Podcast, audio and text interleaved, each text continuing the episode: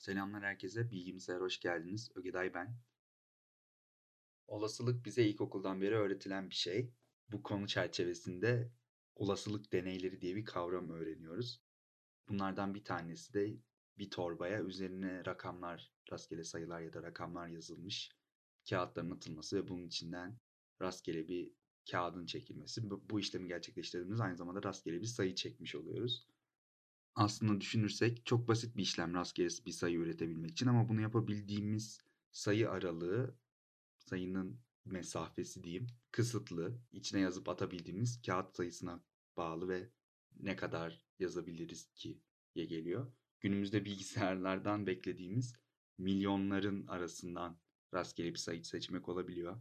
Mesela 9 basamaklı rastgele bir sayı isteyebiliriz bilgisayarımızdan bir gün.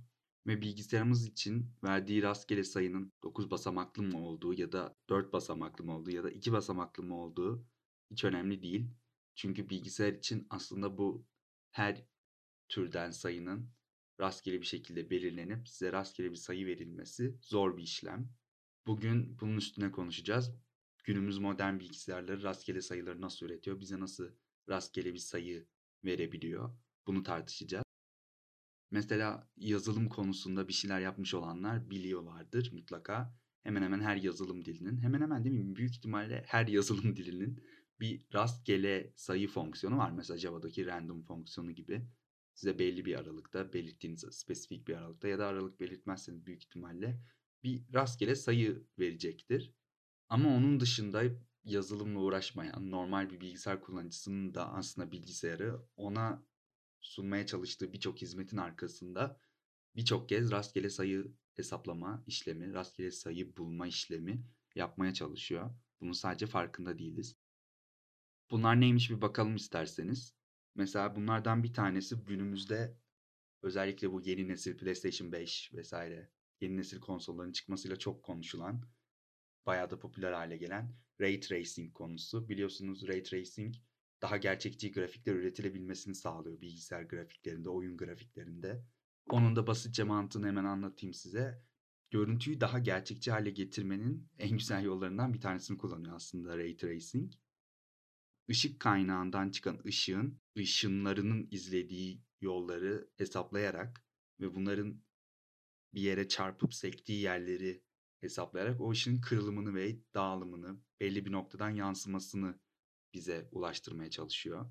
Mesela eğer bir güneşli bir ortam simüle ediliyorsa o an için güneşi ışık kaynağı olarak hesaplayıp ondan gelen ışınların atıyorum bir cam yüzeyden yansımasını hesaplayarak bize çok gerçekçi bir görüntü vermeye çalışıyor Ray Tracing dediğimiz teknoloji. Aslında bunu yaparken bilgisayarımız birçok rastgele sayı seçmek zorunda kalıyor. Onu da şu şekilde açıklamak istiyorum size. Işık kaynağından gelen ışını izlediğimizi düşünelim ve bir cam yüzeyden yansıyacak olsun. Bu cam yüzeyden yansıyacak olan ışının milyonlarca kırılımı olabilir. Belki bilmiyorum ne kadar fazladır bu. Fiziksel bir açıklaması vardır belki ama birçok yansıması ve birçok kırılımı olacaktır elbette. Ama bunların her birini bilgisayarımıza hesaplatmamız özellikle bizim şu an önümüzde duran kişisel bilgisayarımı hesaplatmamız zor olacaktır. Bunu yapabilmek için de şu tarz bir çözüme gidiliyor. Bu dağılan ışınlardan, dağılabilecek olan ışın olasılıklarından diyeyim, birkaç tanesi rastgele bir şekilde seçiliyor. Mesela milyon taneden 500 tane seçiliyor atıyorum. Ve bu 500 tane hesaplanıyor. Böylece tam olarak asıl ol, olması gereken, asıl gerçekçi senaryoya ulaşmasak da çok daha gerçekçi ve doğru hesaplara yakın bir simülasyon elde edebiliyoruz kendi açımızdan. Bu Ray Tracing tabii ki şu an özellikle oyunlarda kullanılmaya başlandığından beri aşırı popüler. Bunun yanında oyunlarda başka noktalarda da çok fazla rastgele sayı fonksiyonunu kullanıyoruz farkında olmadan. Bilgisayarımızdan rastgele sayı üretmesini bekliyoruz. Mesela özellikle böyle silah, envanter vesaire tarzı mekaniklere sahip oyunlarda diyeyim, silahların kritik vuruş ihtimali gibi bir seçenek oluyor. Mutlaka denk gelmişsinizdir bir oyunda ya da oyunlarla ilginiz varsa zaten büyük ihtimalle her gün denk geliyorsunuz. Onu düşünelim mesela bu kritik vuruş mekaniğini. Mesela atıyorum karakteriniz oyundaki karakteriniz 10 vuruş yaptı ve sizin o, o sırada elinizde olan silahınızın %20 kritik vuruş ihtimali vardı. Bu 10 vuruştan sonra yaptığınız 11. vuruş diğerlerinden %20 daha fazla vuruş yaptı. Daha fazla bir hasar verdi rakibe. Böyle açıklayayım. Peki neden 7. vuruşum değil de 11. vuruşum bu hamleyi yaptı? Bu daha fazla hasar vurma etkisini edindi. Bunu da aynı şekilde yine bilgisayardan edindiğimiz rastgele bir sayı bize söylemiş oldu. Evet şu an yaptığım vuruş kritik gücünü aktifleştirdi ve daha çok hasar vereceksin dedi bize kısaca. Dolayısıyla oyunda ona göre gelişti ve ona göre ilerledi. Yine oyunlardan çok daha basit son bir örnek vereyim. O da şu an günümüzde daha yapay zeka ile tatlandırılmış oyunlar demeyeyim ama biraz daha eski nesil oyunlara bakarsak karakterlerin yaptığı rastgele hareketler. Mesela atıyorum bir RPG oyununun içindesiniz ve karşınızda bir canavar var ve o canavar rastgele bir şekilde işte yere vuruyor ya da ne bileyim yanındaki kayayı alıp size fırlatıyor vesaire. Bu tarz hareketleri aslında her oyunu oynadığınızda farklı bir hareket yapıp size daha farklı bir heyecan verebilmesi için rastgele olmasına bağlıyorlardı. Bir, bir tık daha eski nesil oyunlardan bahsediyorum. Böylece siz her o bölümü geçmeye çalıştığınızda karşınızdaki karakter farklı bir hamle yapacağı için siz de her seferinde farklı bir heyecan yaşıyordunuz. Daha keyif verici oluyordu oyun sizin açınızdan. Fakat bütün bunların yanı sıra bilgisayarlarımızın aslında çok daha kritik bir noktada rastgele sayıyı kullandığı bir yer var. Ona daha önce konuşmuştuk biliyorsunuz şifreleme.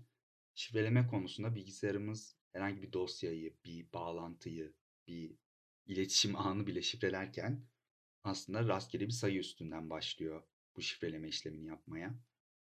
Şimdi aslında bilgisayar dediğimiz şey doğası gereği bir sonraki hamlesi bir şey verdiğinizde ona onu dönüştürüp vereceği çıktının az çok tahmin edilebilir, az çok değil kesinlikle tahmin edilebilir olduğu bir yapıda. Bilgisayarın doğası bu şekilde.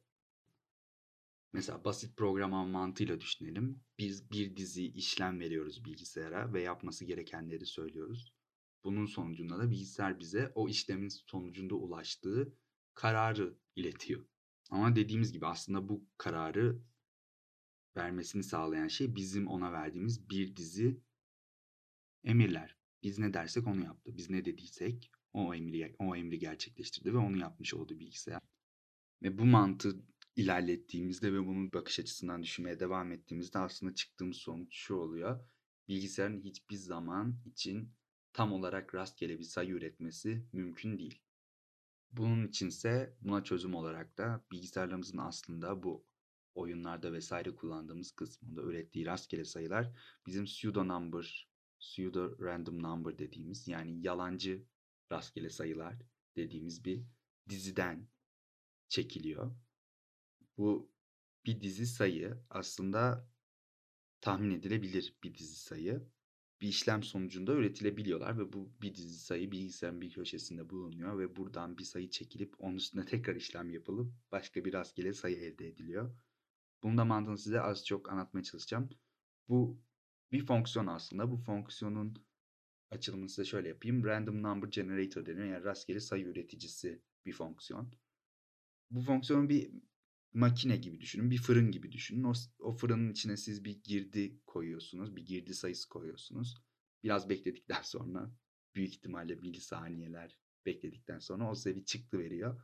O çıktıdan da bir sayı elde etmiş oluyorsunuz. Burada aslında bir fonksiyon işliyor. Bu fonksiyonda tam olarak nedenini bilmediğim bir şekilde büyük ihtimalle matematiksel karakteristiği ve birbirlerine olan uyumları mı diyeyim, uyumsuzlukları mı diyeyim artık bilemedim. Bu, bu tarz sebeplerden dolayı 8 ve 11 sayılarının belli bir işlemlerde bir katsayı olarak kullanılıyor olması. Genelde de şu şekilde işliyor oluyor fonksiyon girdi sayımızın yani fırına koyduğumuz sayının 8 ile çarpımının 11'e bölümünden kalanı. Bu elde ettiğimiz sayıyı da tekrar girdi olarak aynı fırına koyuyoruz. Ve yine bu yeni girdimizin 8 ile çarpımının 11'e bölümünden kalanını elde etmiş oluyoruz. Sonra tekrar onu fırına koyuyoruz. Böyle bir döngü içerisinde bunu tekrarlamaya başlıyoruz. Bu çıkan sayıları da yani her çıktığımızda bir köşeye not ediyoruz. Bu not ettiğimiz sayı dizisi bizim rastgele sayılar seçebileceğimiz bir diziye dönüşmüş oluyor. Şimdi aklınıza bir soru geldiğini tahmin edebiliyorum. Hep aynı fonksiyonu kullanıyorsak yani hep bir sayının 8'e çarpımının 11'e bölümünden kalanını elde ederek başlıyorsak bu noktada ilk başta fırına verdiğimiz girdi sayının önemi çok büyük oluyor evet. Çünkü her seferinde aynı girdi sayıyı verirsek her seferinde aynı birebir aynı diziyi elde etmiş oluruz. Bu da aslında bilgisayarımızın yaptığı hiçbir işlemin bu rastgele sayıları kullanarak yaptığı hiçbir işlemin aslında rastgele olmadığını gösterir. Aynen bu şekilde ilerleyeceği için aslında bu fırına verdiğimiz bu rastgele sayı üreten dizi fırınına verdiğimiz ilk girdi sayısının da rastgele seçilmesi lazım. Bunu da nasıl yapıyor bilgisayarımız? Daha önce konuşmuştuk bilgisayarların zaman kavramı hakkında. Bilgisayarımız saatin kaç olduğunu biliyor aslında. Bunu milisaniye bazında biliyor. Mesela bilmem kaçıncı günden bugüne kadar kaç milisaniye geçmiş. Bunu aklında tutuyor genelde bilgisayarlarımız. Tam o rastgele, rastgele sayıyı istediğimiz anda bilgisayarımızın saati kaçı gösteriyorduysa milisaniye bazından o milisaniye sayısının milisaniyeyi gösteren sayının atıyorum 7'ye bölümünden kalanı ilk girdi sayımız seçebiliyoruz. Böylece ilk girdi sayımızla yine tam olarak rastgele olmasa bile değişkenlik gösterebilecek bir seçenek seçenekler kümesinden seçileceği için bu sefer fırına koyduğumuz ilk girdi sayımıza değişeceği için daha sonrasında elde edeceğimiz rastgele sayılar dizimizde değişmiş oluyor. Bu sayede o kümeyi, o diziyi kullanarak bilgisayarımızın yapacağı rastgele işlemlerin rastgeleliğini garanti etmiş oluyoruz. Bir tık daha garanti etmiş oluyoruz diyebiliriz.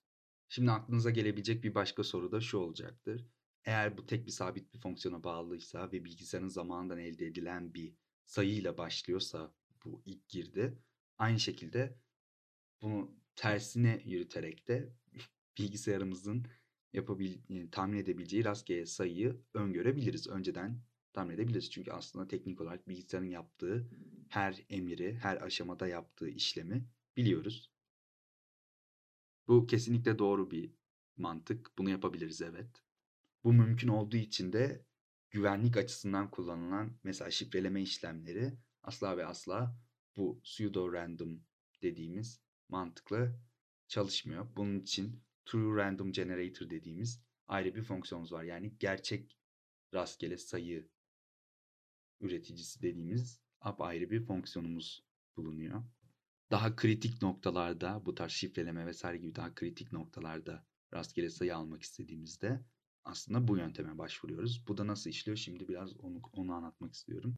Bunun için hepsi olmasa da bazı işlemciler özellikle günümüzdeki daha modern işlemciler özel bir devreye sahip oluyor. Özel bir rastgele sayı üretme devresine sahip oluyor. Bu devrenin çalışma mantığını somutlaştırmak için birçok metafor var ama birçoğunu anlaması da bir hayli zor. Dolayısıyla ben kendi anlayabildiğim yöntemde olanı size açıklamaya çalışacağım. Şimdi bu devrenin elektrik devresi mantığında yaptığı şeyi biraz daha gerçek şeye taşıyalım, gerçek dünyaya taşıyalım. Elektronlarla değil de bu işlemi insanlarla ve bir bombayla yapıyor olsun. İki insan düşünelim. Biri bir odanın sağ tarafında, bir diğeri de sol tarafında duruyor olsun. Elimizde de bir tane bu insanlardan bir tanesinin eline de bir bomba verecek olalım. Patlamaya hazır bir bomba ama ne zaman patlayacağını bilmiyoruz. Bu insanlar bu bombayı kendisinde patlamasını istemediği için birbirleri arasında sürekli paslıyor olsunlar. Ama bunu sürekli bir şekilde yapıyor yani. Biri öbürünü atıyor, öbürü de öbürünü atıyor. Film sahnesi, komedi filmi sahnesi gibi düşünün. Tabii ki elbette ki her ikisi de bombanın kendisine patlamasını istemediği için bir an önce karşı tarafa iletiyor bombayı. Ama bu her iki adamcağızın da bilmediği bir şey var. Aslında bu bomba hiçbir zaman patlamayacak. Şimdi bu bomba sayısını ikiye çıkardığımızı düşünelim. Aynı anda her iki kişiye de bir adet bomba verilsin. Dolayısıyla toplam ortamdaki bomba sayımız iki oldu. Ve bu iki bombayı sürekli olarak yine birbirlerine paslıyor olsunlar. Çünkü her ikisi de bombaların kendisine patlamasını istemiyor. İşin doğası gereği, fiziğin doğası gereği bir süre sonra bu bombayı paslaştırma işleminin senkronizasyonu kayacağı için her iki bombanın da tek bir insanda aynı anda bulunduğu bir noktaya geliyor olacağız. Bir sonsuz döngüde de olsa bu noktaya bir şekilde ulaşıyor olacağız.